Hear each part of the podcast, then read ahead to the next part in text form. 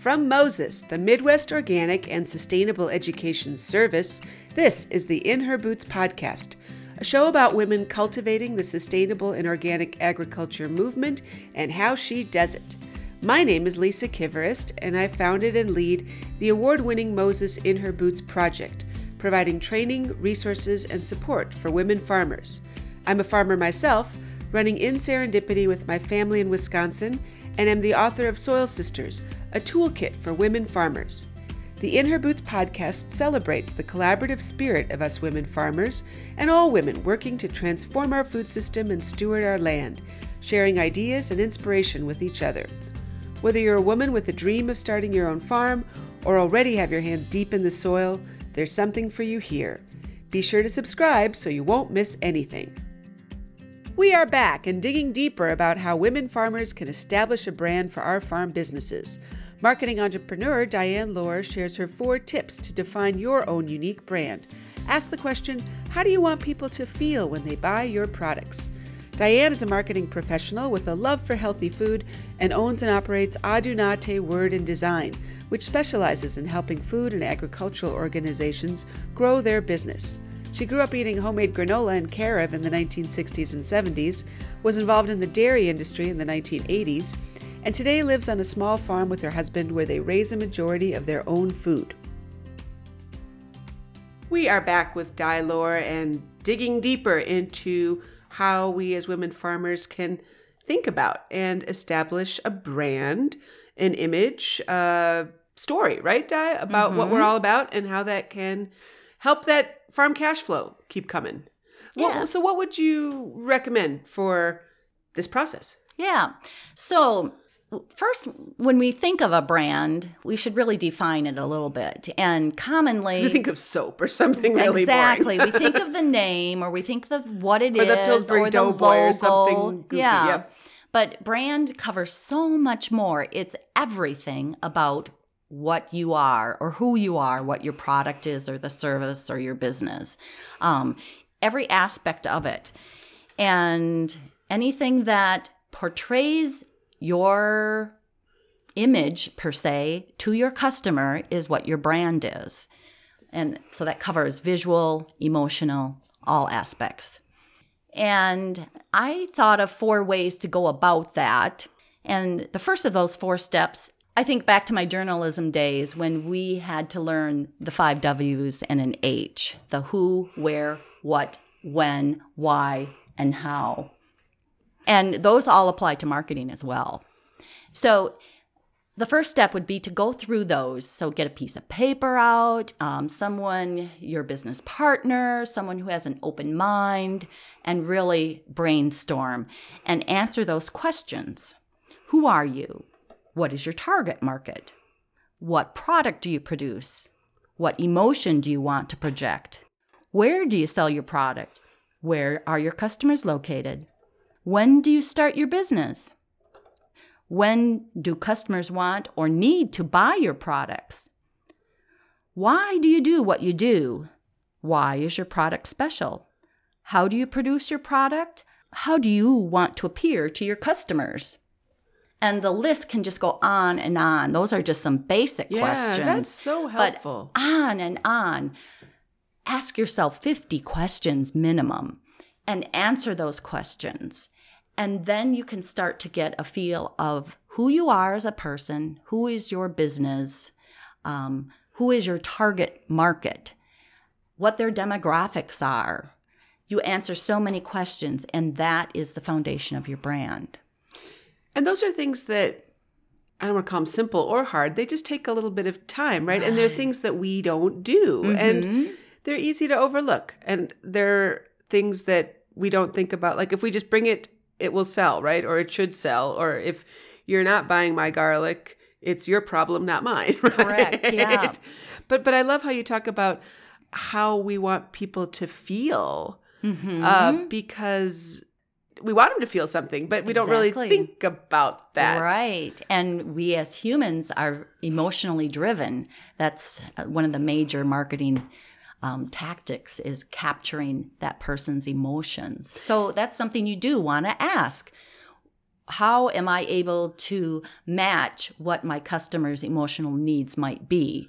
Um, if I portray my business in this way, am I going to match that emotional need? Or perhaps I need to appeal to a different emotion. Um, with your in, I love your name, Inn Serendipity, you're capturing that idea of serendipitous adventure. That's um, us. Coming up from Not really Illinois knowing where we'll end up. Yep. And, yeah. Um, whereas someone else might look at their farm and see something else, a, a magnificent oak or the wind blowing through the trees. And that might be an idea that they're going to capture.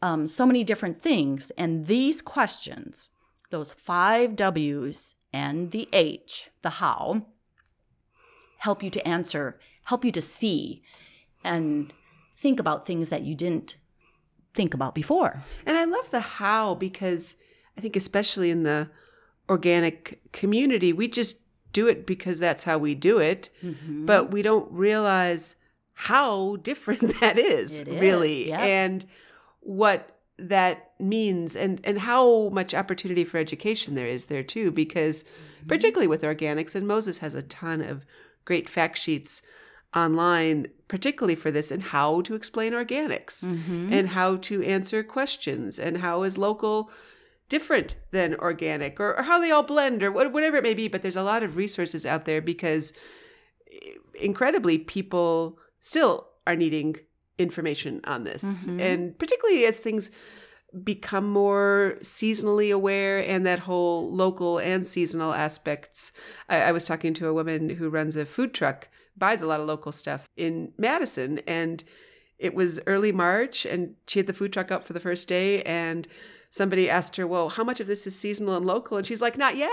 You know, she had some greens or something. I mean, she was honest. And, yeah. Uh, but on the flip side, people assume you're going to get that right you, you, all the time here in wisconsin mm-hmm. or even in california there's still seasons of Correct. things and we as business owners assume that our customers know all these things that's a really good point. point and by answering these questions in advance you know that about yourself and you can answer that question then when that situation comes up no we don't have greens yet uh, or pro- produce yet because and you're prepared to go with it.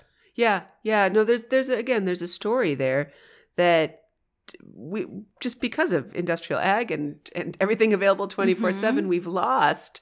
But you're saying that can be a selling point is the Definitely. fact that you don't have it 24/7. Correct. And yeah. next week I'm going yeah. to bring the strawberries and mm-hmm. and and that's great. Yeah. That's great. This will help prepare you for all those situations by knowing in advance and you've already answered your own questions and those of others by going through these five W's and the H.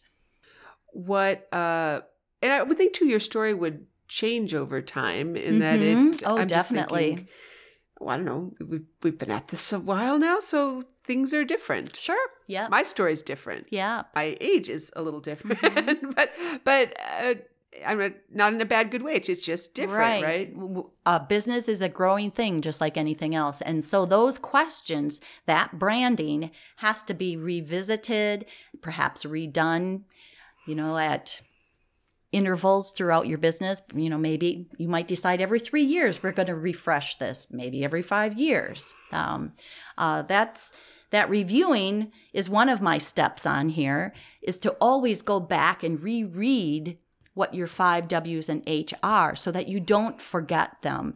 Um, you don't forget how you're going to treat your clients, your customers. Um, um, and maybe your your branding is going to stay the same and you just need to review it to remind yourself or maybe reviewing it to update it. But another step to that once you have defined those five W's and your H, is to then go forth with that visual presence. Um, and I'm going to use an example. Uh, let's say we have a farm and we've painted our barn this gorgeous, bright royal blue. It's kind of different. Or maybe your farm came with that, whatever. Um, and so we're going to open a blueberry business and we're going to call it Royal Blue Ridge I would go back to my five W's and my H and match all of my questions. Um, okay, we've got this blue barn. That's going to be our unique characteristic. We're going to carry that blue into our logo, into the banner on our web page, into the bunting on our farm market. That would be one step of e- setting up your brand according to those five W's and the H. After you've used that information to determine your visual presence, you can then go on and take it to the other aspects of your business. Um, you can look back at your questions, your five W's and the H, and how am I planning to treat my target market? Well, my target market, I have figured, is going to be this person. So, of course, I want to treat them this way. You can take that to every aspect of your business. And I would think that would also tie into visually how you present yourself too. And this one, this one's a little tricky sometimes because, mm-hmm. I mean, we even joke about it at our place. We have sort of farm mode and guest mode, mm-hmm, and they're very different because yeah. How you are day to day working on the farm may visually be completely different yep. than when you go mm-hmm. to market, and that's okay, right? I mean, you're, you're creating a image that both represents yourself, but is also what somebody would want to see or what mm-hmm. they expect. Yep. Not definitely not totally mud soaked. I mean, it, it's funny because often when I'm doing something representing the farm and the B and B, I'll take I have a, I have a apron that I don't use in the kitchen. You know, it's like a jean apron, but it my mother in law sewed our logos on, and it's very clean and crisp. Mm-hmm. But I'll wear it because it's enough to tie whatever I'm wearing together. Like, oh, she's here for a reason.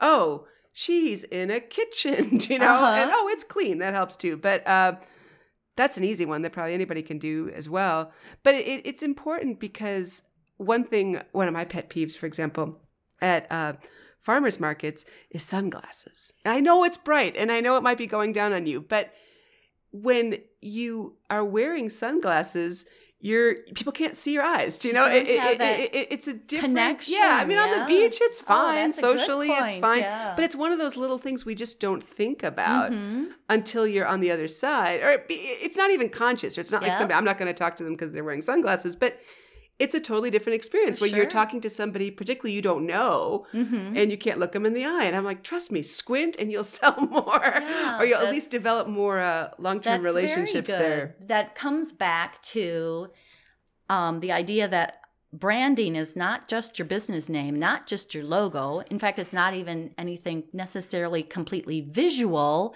It's the complete feeling someone gets when they are associated with your business. So when you are looking at someone eye to eye without being blocked by a sunglass, you're establishing a very personal relationship with them. That person's going to feel really good, really special, eh, without even realizing. It's all this subliminal. you bet. message that people are receiving, and it makes a difference. Excellent. So, Di, can you take us through the four tips to establish yeah. your brand again um, take the, us home? The first one was that define your five W's and the H. Get that done before you do anything else. The second one is from that information, then determine your visual presence.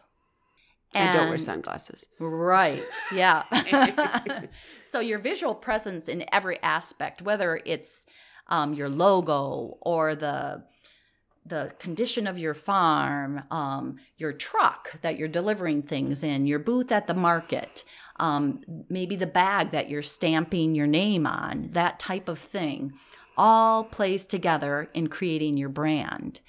And sometimes we think, well, you know, I can't afford to get a brand new truck. I, I have to drive this, you know, 1990s Ford, whatever.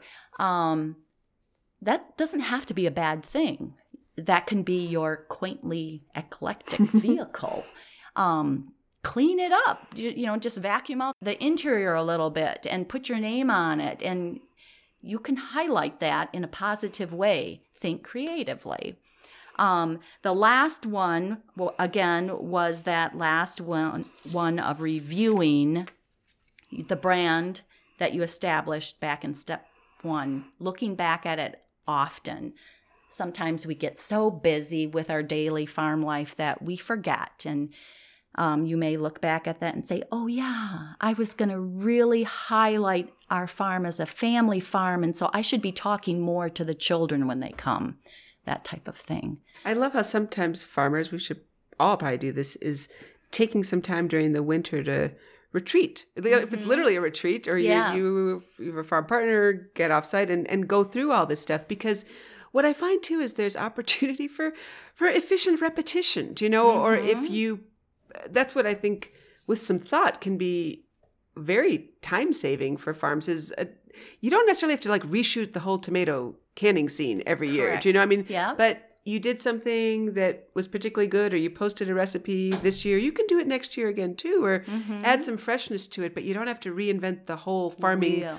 branding wheel every year, or Correct. photo lab yeah. or whatever else. There's ways yeah. to uh, keep it going. Yeah. Terrific. All right. We have one more. Yeah. I, that was bonus. only three. Yeah. the last one um, is be consistent. Oh, sure. And that's huge um, with your brand. Um, consistent in all ways, whether it's you know the the color blue that the Royal Blue Ridge used. If they used Royal one time and Navy the next, that's not going to do it. You have to be consistent. And then also on your social media presence. Um, if you portray one mode of yourself on Facebook, but then something completely different on another, that's not going to be consistent. Um, always, whatever you do, align examine it and align it with what you have determined your brand to be. So those are the four. Great. Yeah. All right, stay tuned. More from Di in our next episode. Thank you. Thanks for listening to our In Her Boots podcast. I'm your host, Lisa Kivirist, with the Moses In Her Boots project. This episode's audio engineer was Liam Kivirist of TechSocket.net. The podcast was brought to you by the Midwest Organic and Sustainable Education Service, Moses. The mission of Moses is to educate, inspire, and empower farmers to thrive in a sustainable organic system of agriculture. For more information on Moses, in her boots, and a bounty of organic resources, check out mosesorganic.org.